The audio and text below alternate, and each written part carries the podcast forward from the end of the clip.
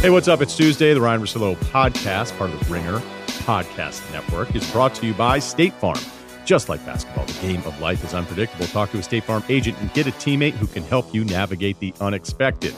Like the Suns going into Utah last night and smashing the Jazz. And it wasn't even like a great Devin Booker game. It was a Rubio revenge game. I don't even know if you do a podium game for that one, but it was uh it was great for the Suns, and that's what you always try to do, right? Because really, you're looking at it through okay, the Suns no longer a contender; they're not part of the Western Conference storyline.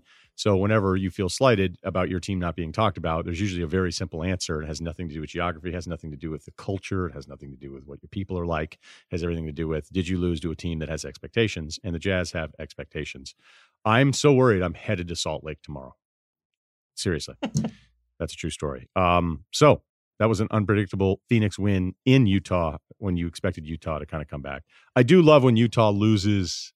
We did this with Bill, but when they lost uh, the game prior to that, I was like, well, hey, that was a back to back. Like they just had a week off. No one, like some of you are so soft that you think no one can ever compete or win on the second of a back to back. So speaking of people that aren't soft, State Farm isn't soft because they get your back like a spot from behind. Get a teammate who can help you navigate the unexpected. Talk to a State Farm agent today. Today's plan Kliff Kingsbury, the first year head coach of the Arizona Cardinals. Not a great record, but actually a great story. Uh, fired from his alma mater, Texas Tech.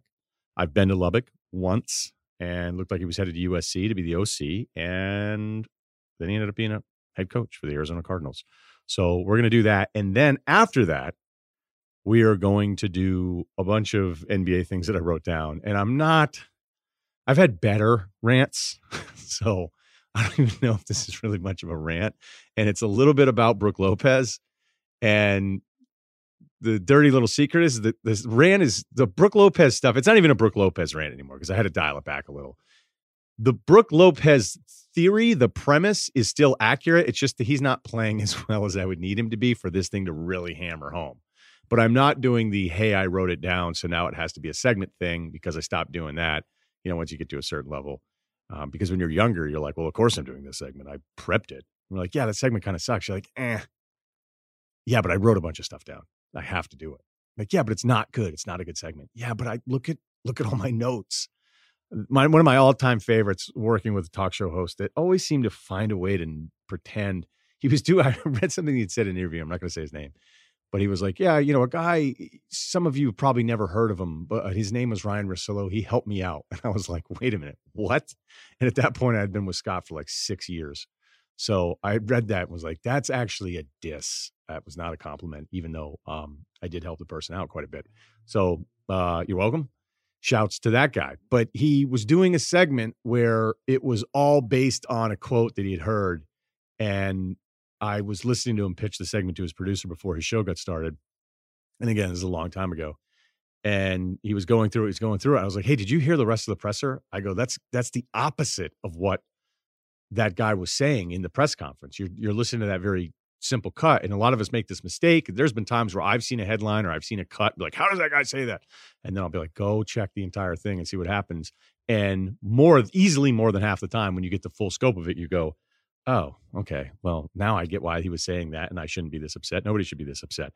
And so I wasn't like doing the hey, I'm older or I've been here longer, like your segment sucks idea. It was straight up like, hey, if you do that, just so you know, you're missing the entire point of, of what that quote actually was. And the guy just looked at me, shrugged, was like, eh, it's a good quote though. So I'm just going to do it. I was like, all right, cool. All right. Before we get to Kliff Kingsbury and some amazing NBA, I don't even know what we'll call this one, Kyle. NBA tidbits. I'm writing it down. Does that sound? Uh, it's going right in the yeah. description. no, don't put tidbits. I feel like that doesn't get used enough, or maybe it's used properly because it's not that great. All right, uh, get to the interview. Anyway, remember how things worked before social media? Oh, I saw this ad recently on TV. This is a good ad. Once upon a time, liking something a friend shared meant you were having an actual conversation. Now, our social lives have become superficial popularity contests for fake internet points. Whoa. Hitting home, huh? We leave likes and comments, but how often do we put the phone down and just hang out? Luckily, there's still Miller time. It's the original social media. Before smartphones complicated things, there was Miller time. There's nothing pretentious about it, just a few friends connecting over the original light beer. So next time you're hanging out, why not share a few Miller Lites? When I get together with all my friends, the first thing they say is phones in a hat, Miller Lites on the table. when there's a great tasting 96 calorie Miller Lite, friends should always come before followers. Here's the original light beer. Here's to the original social media. It's Miller time. Celebrate responsibly. Miller Brewing Company, Milwaukee, Wisconsin, 96 calories and 3.2 carbs per 12 ounces. I could see you being a Miller Lite guy, Kyle, or at least now. I mean, you Oh, can't really yeah. say no because we just read the ad. So, Of course not. Uh, I got in trouble in middle school for wearing one of those shirts. Didn't even really What? know why. the great can't be- tasteless filling. Yeah, it was Miller Lite shirt. I think it said Miller time, but I got in trouble because I was like 12. I love, uh, I, I love just dudes that were 12 and didn't care. Because were you were you like a bully at 12, Kyle? no, I was like a wrong place, wrong time type of guy, you know. Were you tough though compared to the other 12 year olds? I don't know. I'd say I'd say about uh, I the median, you know. I don't think you. I, Nobody- you always this big? Like you're a decent sized guy. yeah, I was, could I was see pretty you. tall. I could see you getting into a few fights um, and winning outside of Cumberland Farms or something. Cumbies, yeah, man. Cumbies, yeah. Like I'm gonna go get some sprees, cigarettes, and start fighting 13 year olds. All right, let's uh let's do this. Kliff Kingsbury. Kliff, I was lucky enough to be in Lubbock, maybe for the greatest night in the history of the city when it comes to uh, football. There when they knocked off number one Texas, Colt McCoy. I've always had kind of a, a weird love for the place because that night, that weekend was unlike anything else. And you know, it's your school. You come back, you coach there for a bunch of years, and then you know, look, it's a competitive business. You're fired, and I always kind of think of this because my dad will say this to me, like I'm like you a bit in that, you know, I'm I'm not married, and I'm, you know, it's not like I'm coming home to some family soon. You make these big life decisions or things happen. What was that like for you to kind of go through those emotions of of losing the job at the place you had played? Yeah, you, you nailed it. I mean, being there and, and having the dreams of winning the Big 12 and, and taking that program to, to heights it had been to, you know, that, that, that was the thought. And that's all I ever focused on and, and put all my energy into. And then all of a sudden that's done. And, and you're like, this just didn't work out. So, you know, really quickly, uh, you're down because you, you're going to miss those relationships and, and miss those players that, that you brought out to, to coach out there and, and be a part of that deal. And, and then you want to be a part of, of another team and, and you're looking quickly to, to, you know, do it somewhere else and then do it at a high level and get yourself back in the game. And uh, so it moved fast after that. There were some opportunities out there. Uh, I was obviously fortunate enough to, to land with Arizona and then kind of go from there. How how hard do you think it was for Kirby to to look at you and and that was your AD Kirby Hocutt, who I you know talked to a bunch when he came on after the playoff committee stuff. How tough do you think that was for him? Uh, I know it was tough. I mean, he we had a great relationship. He believed in me. Uh, I think he he knows what I'm about and how I wanted to get that done and, and how much it meant to me. But it, it was time. Uh, we'd reached a point where we hadn't been able to kind of get it over the hump. Um, you know, through our efforts out there, loved the staff, loved everybody we had. We just we didn't win enough games, and everybody understood that. And so I, I know it was it was hard on him, but he did what he had to do, and he's a tremendous athletic director. You can see all the success of all the programs out there, and um, I'm excited about you know what they can do with Texas Tech football moving forward. I think uh, they have a good foundation, and hopefully they can build off of it. Right. So that was November of that year. And as we all know, especially here in LA, you're okay, you know, look, it didn't work out, head coach, now go back to coordinator. And it was going to be USC, as we all know. And then very shortly after that, it was a head coach of the Arizona Cardinals. So as you just said, like all these things were happening. What was that moment like of, okay, you know, I'm a young guy. I don't even think you were 40 at the time, and you're trying to navigate the next move. And seriously, looking back at the timeline and getting ready for this interview, I mean, this stuff had to have been happening so fast where maybe even it surprised you. It really was. It really was. There there were a bunch of opportunities um, out there, but I, I knew immediately USC was was a tremendous opportunity. I knew the type of weapons they had. I loved Coach Helton, loved what they're about, loved what I thought they could be offensively. Um, so you know, took that opportunity, and then these other things started happening all, all across the NFL, different opportunities, whether it was OC or, or head coach. And um, I'm fortunate enough to to land this gig here, and um, have just enjoyed the heck out out, out of it. It's been been a, a real blessing. does it you know, USC fans wanted you in LA because it was going to help their team. I mean, it, you know, people are selfish. That's how this thing works. I was always a little surprised at people not understanding that, like, look, a head coach in the NFL versus the OC in the Pac 12, they're two different things. Were you surprised a little bit at the backlash of it all? A, a little bit, but I think it's it's always expected anytime you know there's change or people want to jump on a high horse about principle and things of that nature. And and I understand that. I just it was too good of an opportunity to pass up when you're talking about kind of a, a one year see how it goes deal as opposed to a four or five year deal making a ton of money at the highest level possible. Mean, it, it I, I understand the people that were upset, but for me, I had to do what was best for myself and um, my family, and, and so I, I chose the, the Cardinals. So, what was that interview process like? Because that was the off season where it felt like, I mean, and it, and it wasn't a, um, a theory here is real is that every owner, every GM, it looked like how can we get the next young offensive mind? You certainly fit that mold. What was that interview process like with them asking you questions for you to be or for them to figure out if you were going to be the guy to be the head coach? Yeah, that was that was the rave, and, and kind of all still is. Um, you know, the Kyle Shanahan, Sean McVay, young, innovative play caller, young, innovative quarterback developer. Um, and that's what a lot of people were looking for. And, and I, I kind of fit that, that mold. Um, and the discussions were about, hey, let's bring in a veteran DC and let's pair you up with that and, and let's see what we can build. And, and um, I was fortunate enough to kind of come along in that, in that time uh, frame. And, and obviously it worked out for me. Did they ask you anything that surprised you during the interview? Not, no, not really. Um, obviously, you know, the record was what it was at Texas Tech. I, I think they understood um, that they had a plan in place. Like I said, it wasn't like I was going to be coaching defense. Um, they they wanted to pair it up similar to, to you know the Ram situation. You have Sean doing his offensively, Wade was doing it defensively, and, and you know they they had a great run out there, and um, that was a model that was hot at that time. Unfortunate for me, um, it was, and allowed me to to get my opportunity in the, the NFL. Now you're a you're a laid back guy. Uh, I've, I've, met you a few times, and one of the things, and and look, I've I've always I've always liked you when I've met you. So you know, some people could listen to this and be like, "All right, you're a little biased," because the reaction was, "Oh, this guy couldn't win in Lubbock, and now he's going to be the head coach." And then I would go, "Okay, well." We know he was hired because of offense. They certainly scored enough points. Uh, yes, the defense was not great, um, and there's definitely spots in the Big 12 where that can be said about a lot of programs. But when you coach Keenum, Manziel, Baker for a year, and you have Mahomes, Davis Webb, who was a third rounder. When you have all of those guys, did it was it ever? And I, I know it's like one of those things, like how much do I pay attention to all the stuff flying around? But were you surprised that it was almost this anti-young offensive mind backlash that you were grouped into when your resume, I believe, is a lot better than other offensive coaches that also get head coaching jobs?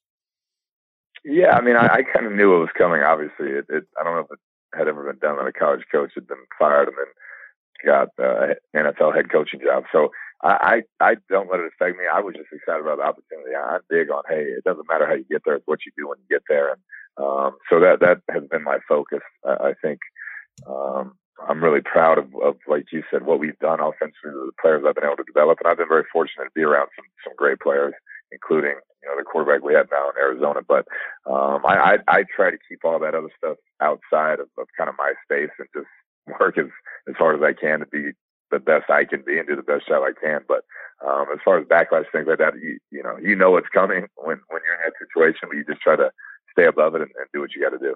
Yeah, I always I always love whenever the public figure does something, and then you just want to be like, so let me just get this straight. Like all of you guys would have turned down one of the 32 jobs.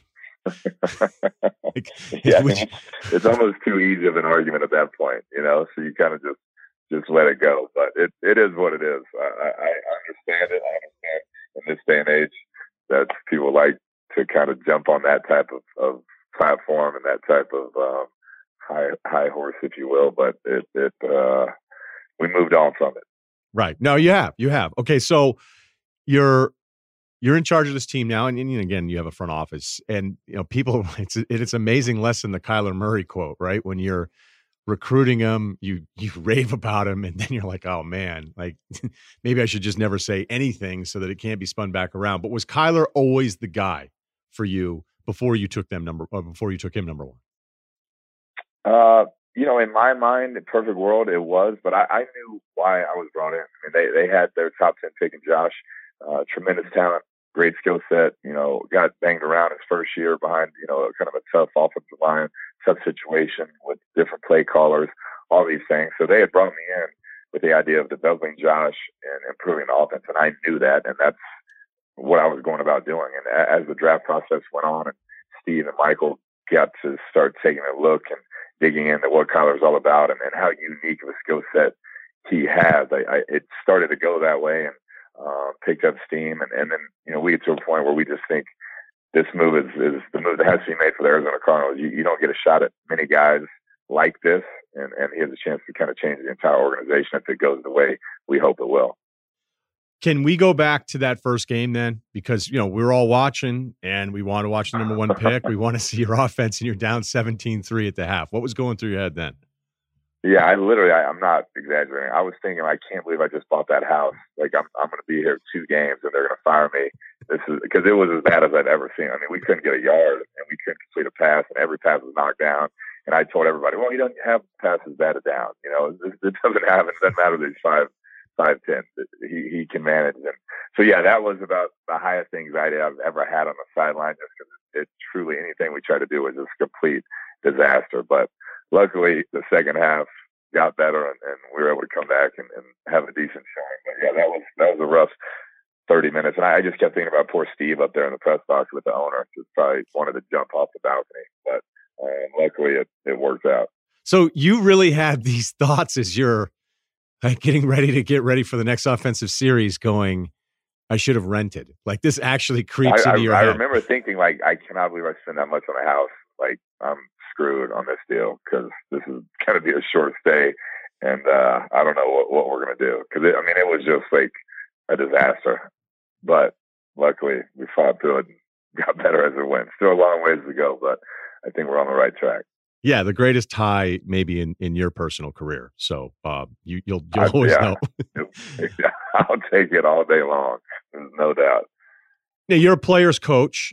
Everything I've read about it is you know you I don't know if it's if it's just your personality or if it's you know the fact that you did play and you know a cup of coffee in the NFL and all that kind of stuff. Um, what do you think is important as far as managing the emotions of 50 plus guys for an entire season and, and, trying to make sure that you get through to all of them because that's going to be the most challenging thing when it talk when it comes to those numbers like not everybody's buttons get pushed the same exact way so how have you been able to kind of develop this thing where it feels like this roster already respects you despite the fact this was your first year yeah i think first and foremost you know you, you show them you know what you're talking about if, if they know that that you can help them on that level that you know expertise in in you know, offense or, or play calling can help them be successful, then then that gives you a lot of street cred. And then work ethic's huge.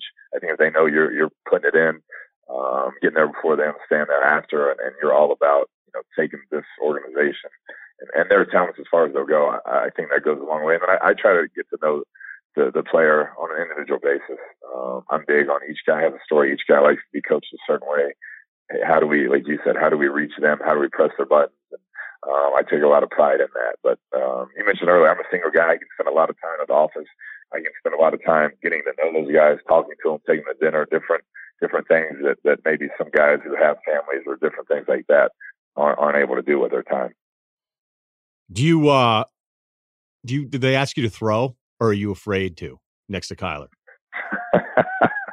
I, he he makes me look bad. I still throw, but the only one that kind of has the balls to, to talk trash is Fitz. He always makes fun of my throwing motion, but yeah, I don't I don't like throwing next to Kyler. He, he's pretty freaky with with the arm talent, but I'll get in there, um, swinging around every now and then. But it doesn't doesn't look too good anymore.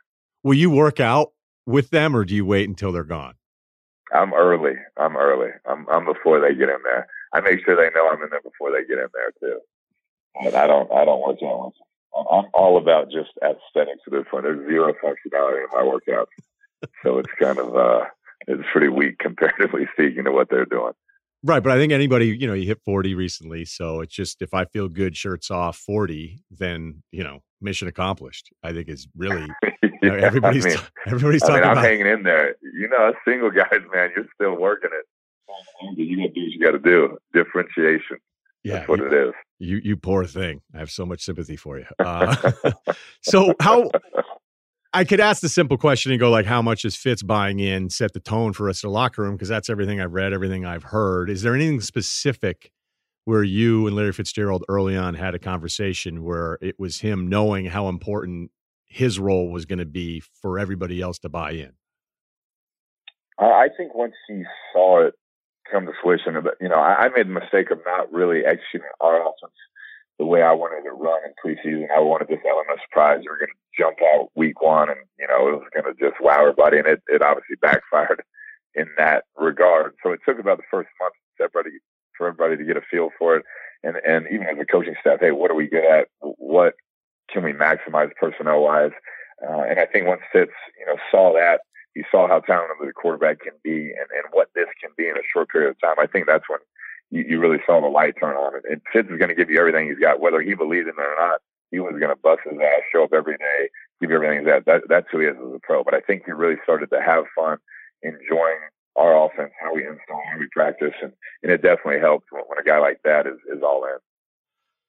Let's talk a little bit more about uh, about Kyler here, and that is, you know, it's it's a rookie it's somebody that you want to make it like I always have this joke. Uh, we've gone back years. Like when the college coordinator gets fired, the next guy comes in and says, "Oh, we're going to start chucking it down the field." Like nobody ever goes, "Hey, we want to really want to dial this back." Like no D coordinator ever takes over, and it's like, "Yeah, I want to be less aggressive," but it's still you know it's still a first year guy processing NFL defenses and really how fast all this stuff is moving is, is kind of its own topic. But how do you balance the I want to make sure Kyler's 100% comfortable with the game plan, but also pushing him so that he's grown through those first 16 games?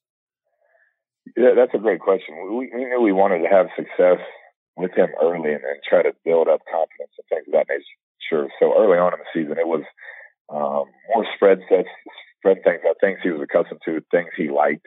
Um, and then we were able, as the season went on, he got more comfortable to put different things in, in and, and kind of expand the playbook. And, and like I said earlier, just figure out who we were. And, and we were better with multiple tight ends. We were better in different sets uh, than what we started as. But I'm big on week in, week out. I, I give Kyler a game plan. I give him plays throughout the, the practice. And hey, if you don't like him, we're getting him out. So I don't want to run anything that he isn't absolutely in love with because I've been doing this long enough that if the quarterback doesn't like it at all, it's not going to work. And I could think it's the greatest play of all time, but if he's not feeling it, it's not going to work. So uh, I want things in that that he likes, and as the season went on, our communication got a lot better, and I feel like by the end we were really you know tailoring it to him and, and operating at a high level.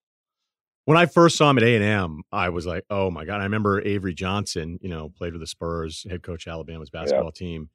Like Avery and I would talk every now and then because he was working at ESPN, and he was telling me about Kyler. Like he's like, "You gotta, you gotta see this guy." And the first time he ever took off and ran, I went, "Okay, that's that's like a different gear. I'm telling you, like Lamar was different in a way that made people miss, where you're standing in front of him and he would make you miss. But Kyler's elusiveness, his zero to sixty or whatever it is, how how tempting is it to want to do that more, but also knowing that you know eventually that stuff catches up to you, even though it feels like no one ever gets a clean hit on him because it's such an unbelievable weapon and talent. Like I really think he's that special, but that's going to be something you you're constantly trying to figure out, like the long plan for that part of his game. There's no doubt. There's that fine line, and he he does have that acceleration, and he's the quickest guy on the field, which is so rare at that, at that position. But when he takes off, it, it's like nothing I've ever seen. And that that combination of that um, ability with the throwing ability, when you're talking quick release, accuracy, touch, velocity, and all the things he can do is just is just unique. And, and it, it's a combination that that can really take him to to high heights, if you will, um, as he continues to de- develop and, and become accustomed to, to the NFL game. But we're always going to walk that fine line of, hey, you've been small your entire life. You know how to protect yourself, but let, let's let's get what we can get and, and make sure we always find the soft spot when the play's over. Now, the best way to describe the spread, and I'll I'll admit, you know, look, I did not play the position. I don't understand things that you guys see. I'm not watching it with somebody who's been coached their whole life. I'm not watching the all 22 you know a lot of the NFL analysis I think is, is some kind of silly from from us because we don't even know if like a corner got beat or if it was the safety that screwed things up.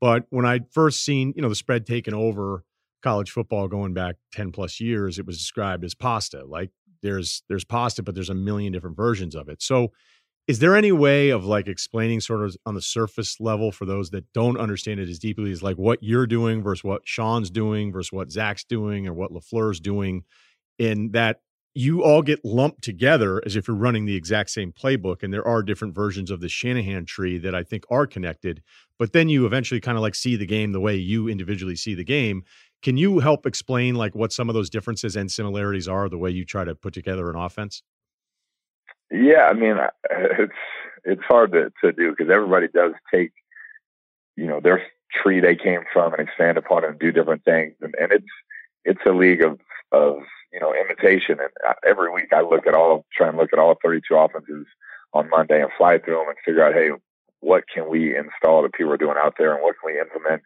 um, that looks good on tape this week. So it, it's always evolving, it's always changing. So I, you know, I don't have a good answer for that. I do know that everybody takes it from from whoever they learned it from, and, and they put their own spin on it and add their own things. Uh, I'd say Sean and, and you know Kyle are at the, the cutting edge of that. I mean, I watch them week in week out. I'm I'm baffled of the things they can get done um, in their play calls and the shifts and motions and quicks and all the things they do. Um, and you can see how how it's affected the league. Man, those guys are in the Super Bowl back to back, and um, they got it rolling. They've definitely taken what they learned at different places and expanded upon it.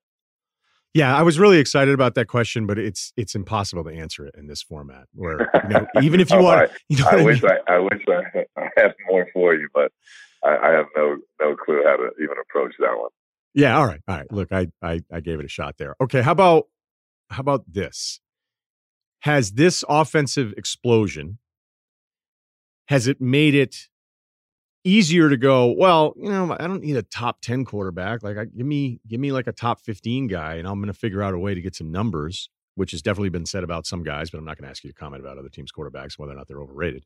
Uh, has it made it easier to kind of just plug somebody in or has it actually made it harder to evaluate who's actually really good or even average because everybody's putting up these kinds of numbers? Yeah, I, I think it it it blurs the lines a little bit. Uh, you still want that dominant player at that position. I think you see that when you have a guy like Lamar winning MVP, you have a guy like Patrick winning Super Bowl and Super Bowl MVP. I mean, those are those are when you have the the freaks at that position in this style of offense. That's when you take it to the whole other level. So you still want that dominant player, but but you're you're right. I mean, there's, there's some great offensive minds that are um, you know plugging some guys in that that are putting up big numbers and playing at a super high level and um, you know, you know, can win to a certain level, but it, it, it definitely blurs the lines in, in, evaluation at times. But you know, when you see, you know, the Russells and the Lamars and the Patricks, and those guys can take that type of offense to a whole different stratosphere. Yeah. Yeah, no doubt. Okay. Um, speaking of Mahomes, how proud are you of just watching what this guy is, where it's not insane when we think, hey, in 10 years, are we going to think this is the guy that's been the best ever to play the position. Like that's not even a stupid statement, and it would be almost any other. You know, hey, two two year guy in. Oh yeah, yeah, yeah, he might be the best ever. Like, how proud are you of this guy, knowing you had him and love it? Yeah, incredibly proud, and and really, I mean, it sounds cliche, but it's it's how he's handled it all. Like I knew he was a freak talent wise. I knew he was a phenomenal player. I, I thought a lot of the stuff he did in college, even a lot of people didn't see it. I don't think would, would translate just because it was so freaky. And, and I watched him play against LSU with these top teams and throw for 400, 500 yards, kind of by himself at times. Um, so I, I felt like he had a good chance to translate early when he went to that situation with Andy, you know, going from 27 to 10. So he ended up on a really good team. They surrounded him with great players.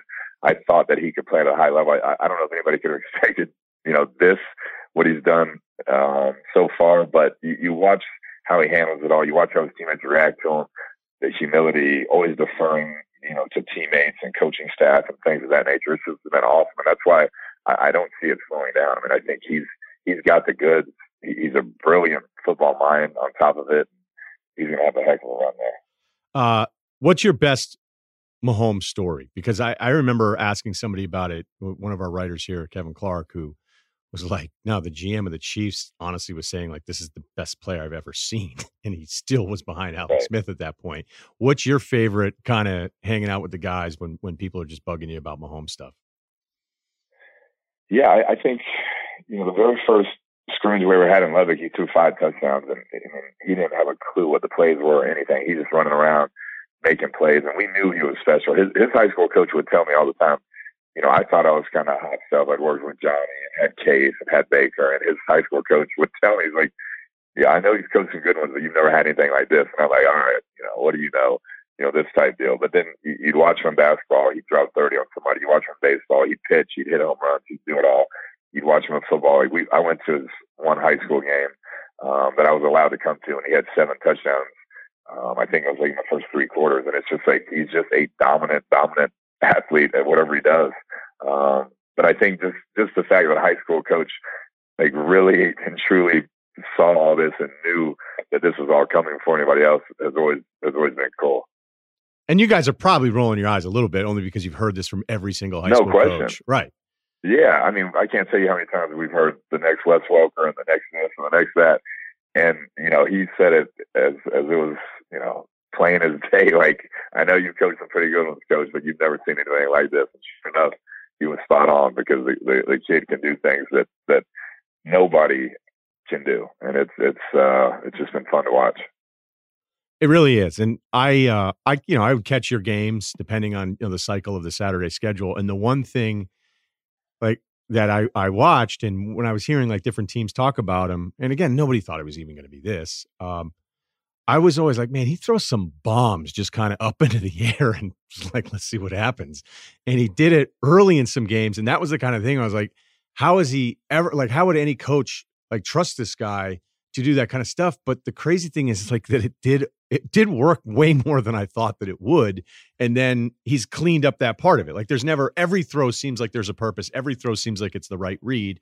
And yeah, you know, we can argue about a pick here or there, but for the most part, that is not like the, the idea that he's a bad decision maker would be insane now when at times I thought maybe he was a little too risky, but maybe that was also because the defense wasn't exactly locked up down then. And he was like, look, I just got to get the ball down the field. Yeah, no doubt. I mean, he, he's he's progressed tremendously, you know, on and off the field. You see how he handles himself and his teammates, but he he he will always be the guy who's going to push the limitations on taking shots, and, and that's why you know everybody loves him because you never know what type of throw you're going to see, and, and the is never over with him either. I mean, he keeps his eyes down to those guys hanging off of him, and he's able to push the ball 60 yards down the field and just do do things that, that normal quarterbacks can't do. All right, I'm going to uh, end with with a couple more here, um, just because I know that you originally were a six round pick of the Pats in 03. Do you have a? And I like asking this because I've, I've, for whatever reason, I've worked with a bunch of guys that like either were long term backups or were up for a couple years. A lot of guys blame the system, they'll blame the coordinator, um, and you know every now and then a guy will be like, "I just look, I just wasn't good enough." When was the first like wake up call moment where you may have been talking to somebody that you were close to going, I may not be a long term NFL quarterback? I mean, I think, I honestly think the first like time I was ever around Tom and you watch, this is how you're, what was it, four, three, I think. Oh three, you were a rookie. You were a rookie in 03. Yeah, and he, he his first year was 01, so 01, 02. It, it was like his third or fourth year. But his mastery of like the protections, what he was doing at the line of scrimmage, even then, and that accuracy with the throws and the timing, I was like, dude, I'm never gonna catch this guy. Like that was the thought. I mean, it was that good, and it was that on spot, and it was like you weren't gonna outwork. If he was there before you're gonna get there, you'll stand there later than you're you're gonna stay. And then the work ethic in the weight room, on the practice field, the way he communicated with people, it was just like I'd never seen anything like. it. And I thought I worked hard coming in, and I think honestly, just seeing him, I'm, I'm like this. This, I mean, I didn't know at the time he was gonna be the greatest ever, but still, you're like, yeah, I'm, I'm gonna have a hard time catching this dude um, because it was it was at that elite of a le- level, and it's obvious from day one when you're around that guy.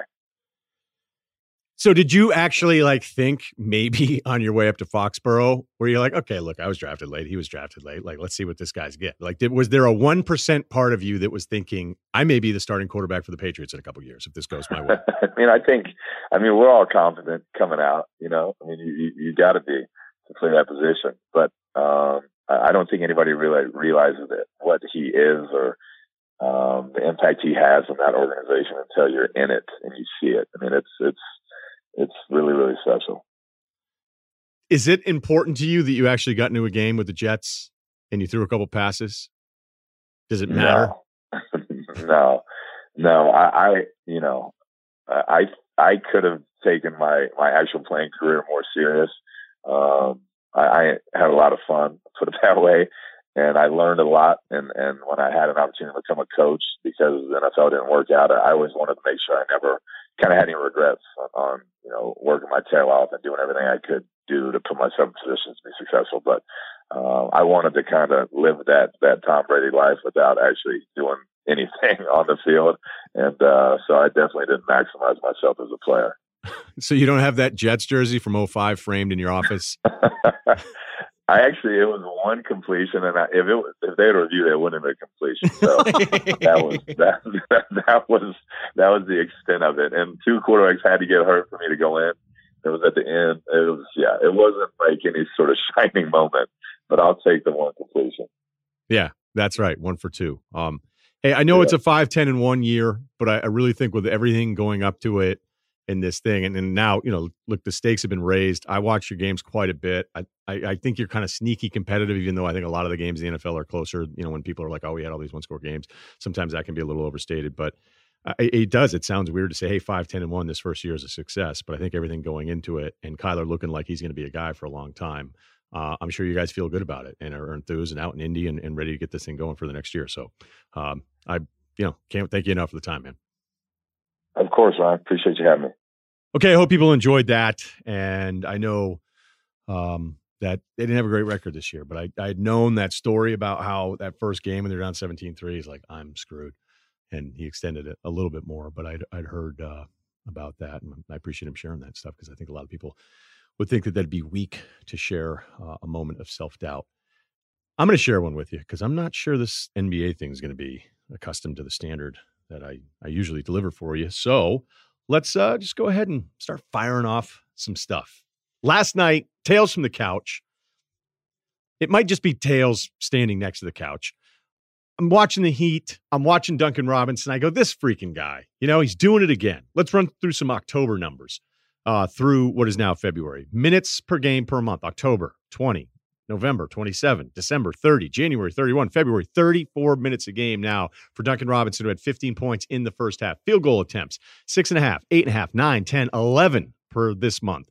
Three point attempts, four and a half, seven, eight, nine, 10 threes per game now in February. And the three point percentages, well, 44, 42, 50, 40, and 42%. So as the volume has gone up, he's basically stayed in that 40 range uh, with that one big month there in December. Points per game 9, 11, 14, 12, and 16. And as I put together this nice little Duncan Robinson thing, because the Heat deal with Iguodala, and now Butler's missed two games because of a personal reason deal, I've looked at the Heat where I go, all right, what's going on with this team? Because they had lost five of six. And as I put this whole thing together, Duncan Robinson scored zero points in the second half. Boom. Awesome. Thank you, Duncan. After I'd written down all these really great notes about your improvement from month to month, uh, you went over. And a Heat team that was up by what, 19? I think 19 was their biggest lead against Cleveland. And Kevin Porter went off. Uh, Darius Garland had a couple huge plays late. Um, what they did with Sexton was a little odd. I think they ended up, I'm going to go ahead and do this on the fly here, but he was not part of the closing group. It was Thompson, Love, Porter, Garland and Larry Nance Jr. And um, you know, a little shout out to Larry Nance Jr. because he played well again.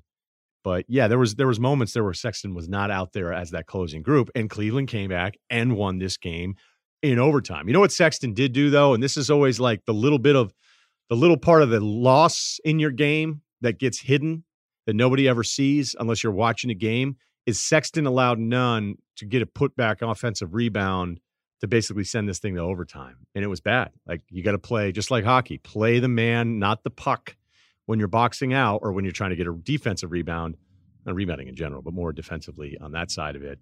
Find the man, box him out, and then, you know, somebody else like take care of your man. Find somebody to box out. Don't just look at the freaking ball. And so many of these dudes just do it all the time now. I mean, I watch Lou Williams on back cuts, and we all like Lou Williams, right? Like Lou Williams is the the new age microwave. Vinnie Johnson, shout out for you young kids out there. Look him up. Uh, Isiah Thomas the other day talking about Jordan on first take and saying, you know, Jordan had Scottie, I didn't have anybody. I don't know, man. That seems a little dismissive of the microwave and Joe Dumars and a front line that was perfectly good at accepting their role. But anyway, I'm not doing Isiah Thomas uh, rant here, although I think Zeke is one of the most underrated players in NBA history. So back to Collin Sexton in that moment. Lou Williams as well. Like Lou Williams is classic for that, where he's like, I can't be bothered to pay attention to somebody on the defensive end. And it's not just bad defense, it's losing somebody in a baseline cut behind you because you stop paying attention to them. Like you can't not look at your man when you're set up where it's ball you man and you just you know, it's I get that you're a pro, I get it's 82 games, I get it's all these moments, but when it's the very end of a one possession game and you don't find somebody to box out. That's how you can lose games. And then the internet will argue about how amazing you are if you drop 30 points, not realizing, like, you know, who never gets back on defense? You know, who never picks up their man defensively? You know, who always gets beat on back cuts? You know, who always tries to jumps into passing lanes and screws up? You know, who can't throw in an entry pass? Like, none of this stuff is ever tracked unless you watch. And that's the difference between fake numbers and, you know, great numbers that are fake on losing teams and numbers that are good, but also lead to winning. Like LeBron has somehow become underrated in all of this stuff because that freaking guy, for whatever you want to think and whatever you want to knock him on, and there are certain things that I've been critical about, but usually it's just like a quote here or there, understanding that, hey, you know who everybody wins with every time he shows up now for like a decade and a half, like wins games? It's LeBron. And by the way, his real plus minus on the year and I was digging into some of these numbers. Yes, real plus minus uh, can be misleading. Plus minus can be weird. It can definitely be totally irrelevant in just one game. Sometimes it can be relevant, but here's what I know about plus minus is that if you are way at the top, you're probably really good. And if you're at the very, very bottom out of 490 players that qualify, it means you're probably not that good or it means you've played so few minutes. But again, it's kind of the qualifying thing because they track this whole thing. LeBron is so far ahead of everybody else right now in real plus minus. It's a joke. He's like three points ahead of Giannis. Giannis is second, Kawhi Leonard is third, James Harden is four. It's like, man, those guys sound like they're all really good players. LeBron's good, Giannis is good, Kawhi's good, Harden's good. Maybe three top five, and Harden, I'd put him kind of on the verge of five or six, maybe, uh, depending on what you want to do with Steph here and Durant, you know, and those guys not playing, do they count right now? Do they not count? Uh, I know that would turn into. i am going to ban myself, I think, from talking about the Rockets and Kyrie Irving. That's just a side note. I'm going to present that to Bill as well as a potential new rule. But Jayson Tatum is fifth. So those real plus minus LeBron, Giannis, Kawhi, Harden, and this Jayson Tatum guy behind him is Jokic. And then it starts to get a little weird because it's Dennis Schroeder, Millsap, Terence Davis. Uh, and you're like, wait a minute, what? Is Terence Davis the ninth best player in the league? Well, if Paul Millsap is eighth, maybe. But the top five, top six, those all feel like real names. And again, it's not definitive. Uh, when you start going through some more of this stuff, I was looking at like defensive plus minus. D'Angelo Russell at a 490 is 482. Uh, Minnesota's still going to be bad, folks. I'm sorry. They're just going to get along better, I guess. And Karl-Anthony Towns is 486. Um, Bradley Beal, who went off again, 50 plus in his last two games. That game against Milwaukee was incredible. And I'm going to get to Milwaukee here in a second. Uh, Beal goes nuts. And I thought it was like really competitive. I need to carry my team type of stuff. Uh, I just think some guys' 30 point games are different than others. And speaking of Trae Young, out of 490 players that qualify for defensive plus minus, Trae Young is not only 490 out of 490, he's almost a point worse defensively than Beal is, who's at 488. So, um, if that sounds like a pro Beal anti Trae thing, maybe, but uh, you know, again, you, you, can resist some of these numbers, and I'm not going to scream at you about it. But there's some really interesting stuff that that's out there if you want to look it up. Okay, speaking of the Bucks, who hold on to beat Washington in another overtime game. Last night was kind of sneaky entertaining. Giannis fouls out, and Khris Middleton goes off. Go off, King. I think is what the kids say. Or do they say they usually say go off queen more, right, Kyle? Uh, I got no comment because I really don't know. All right. Appreciate your help on today's pod. Sorry, man. No, that's all right. Khris Middleton went for 40 last night, 15 to 28 overall, and eight free throws. The overall numbers here are always good for Middleton. And Middleton gets lumped in to the okay, I know what you are, but what are you really deal? Here's what he is right now I mean, this is at least worth bringing up. By the way, Giannis is the only Milwaukee Buck who plays over 30 minutes a game. Middleton's at 29.9. So let me double check that for you. I don't want you, you know, hanging out with the bank teller going, I'll take hundreds. And did you know that Khris Middleton um, is is under 30 minutes a game? Yeah, Giannis at 30.7 minutes. So not even 31 minutes for Giannis. So when you look at the minute dispersal, Middleton 29.9, Bledsoe 27.2. I thought Bledsoe was actually pretty good last night. Brook Lopez, who I'm going to get to my Brook Lopez stuff here, 27 minutes. Wesley Matthews, 25 minutes. DiVincenzo, did not expect that at 23 minutes. George Hill, 21 minutes, despite incredible shooting, has not started in a game. Uh, George Hill is still at 50% threes, only three attempts per. But you get my point here is that Bud does an absolutely amazing job for a team that's already clinched a playoff spot. These guys don't play uh, an insane amount of minutes. So now, if you look at Middleton's game log, um, he has he's at 25 this month. He's 25 and 8 and 5. He's putting up really good numbers. Uh, these numbers for his his season now are really arguably his career best 21 per game, six boards, four assists, 44% from three. But the problem for him is the postseason that he had uh, last year.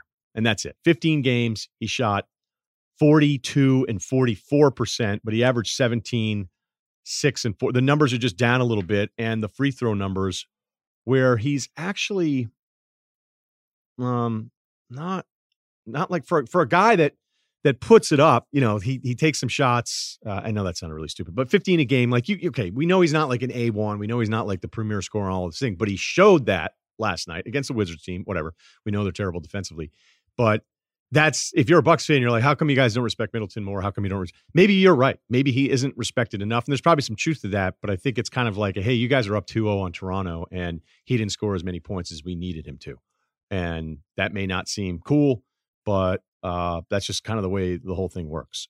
Yeah, when they were up game one, 11 points, game two, 12 points, and then four straight losses to Toronto, nine points, 30 in a blowout loss, six points in game five, and then 14 points uh, in game six. So that's why. That's why that happens to him.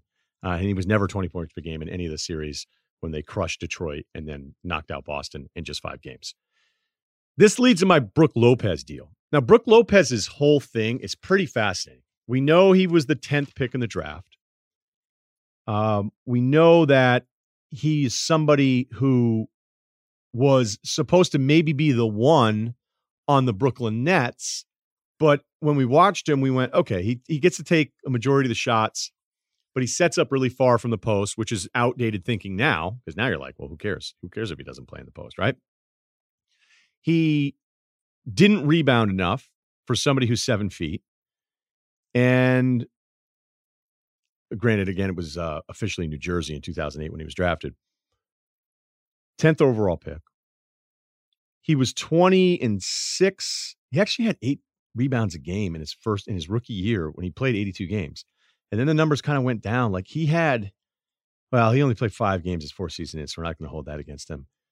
20, you know, 20 and 10 is what you want. You were getting like 20 and 6. And again, he was setting up really far away and it was pissing everybody off. And he did actually have decent free throw numbers. Here's the point. So he goes through Brooklyn. He's done at 28 in Brooklyn. And that last season, he scored 21. He goes to the Lakers. His minutes are now 23 a game, 23 minutes a game, scores only 13 points, four rebounds. And LA, it was like this afterthought like, oh, Brook Lopez is out of here. Like, yeah, like who cares? Not a big deal. He goes to Milwaukee for just over $3 million. So think about this Lopez in 18 signs for the biannual exception at 30 years old for 3.4 million. This is a league where multiple teams fought over the right to give Allen Crabbe 70 million, and Brook freaking Lopez gets three, not even three and a half million, as an exception signing with the Lakers, or excuse me, uh, with Milwaukee after the Lakers. So that one year, the 29 year season for him was so bad perception wise around the league when it still wasn't terrible. Let me just double check the advanced stuff here. Uh, yeah, it wasn't it wasn't great for a big to be 16 and a half PR. That's not great. And other stuff, he wasn't playing enough minutes to give you like big time win shares or any of that. But he was outstanding last season for Milwaukee, and then that leads to a four years and 52 million deal. What this is is this is an absolute lesson in you're still a lottery pick. We kind of run the offense through you. We don't really like it. You're out of here. Lakers, we don't really know what you are.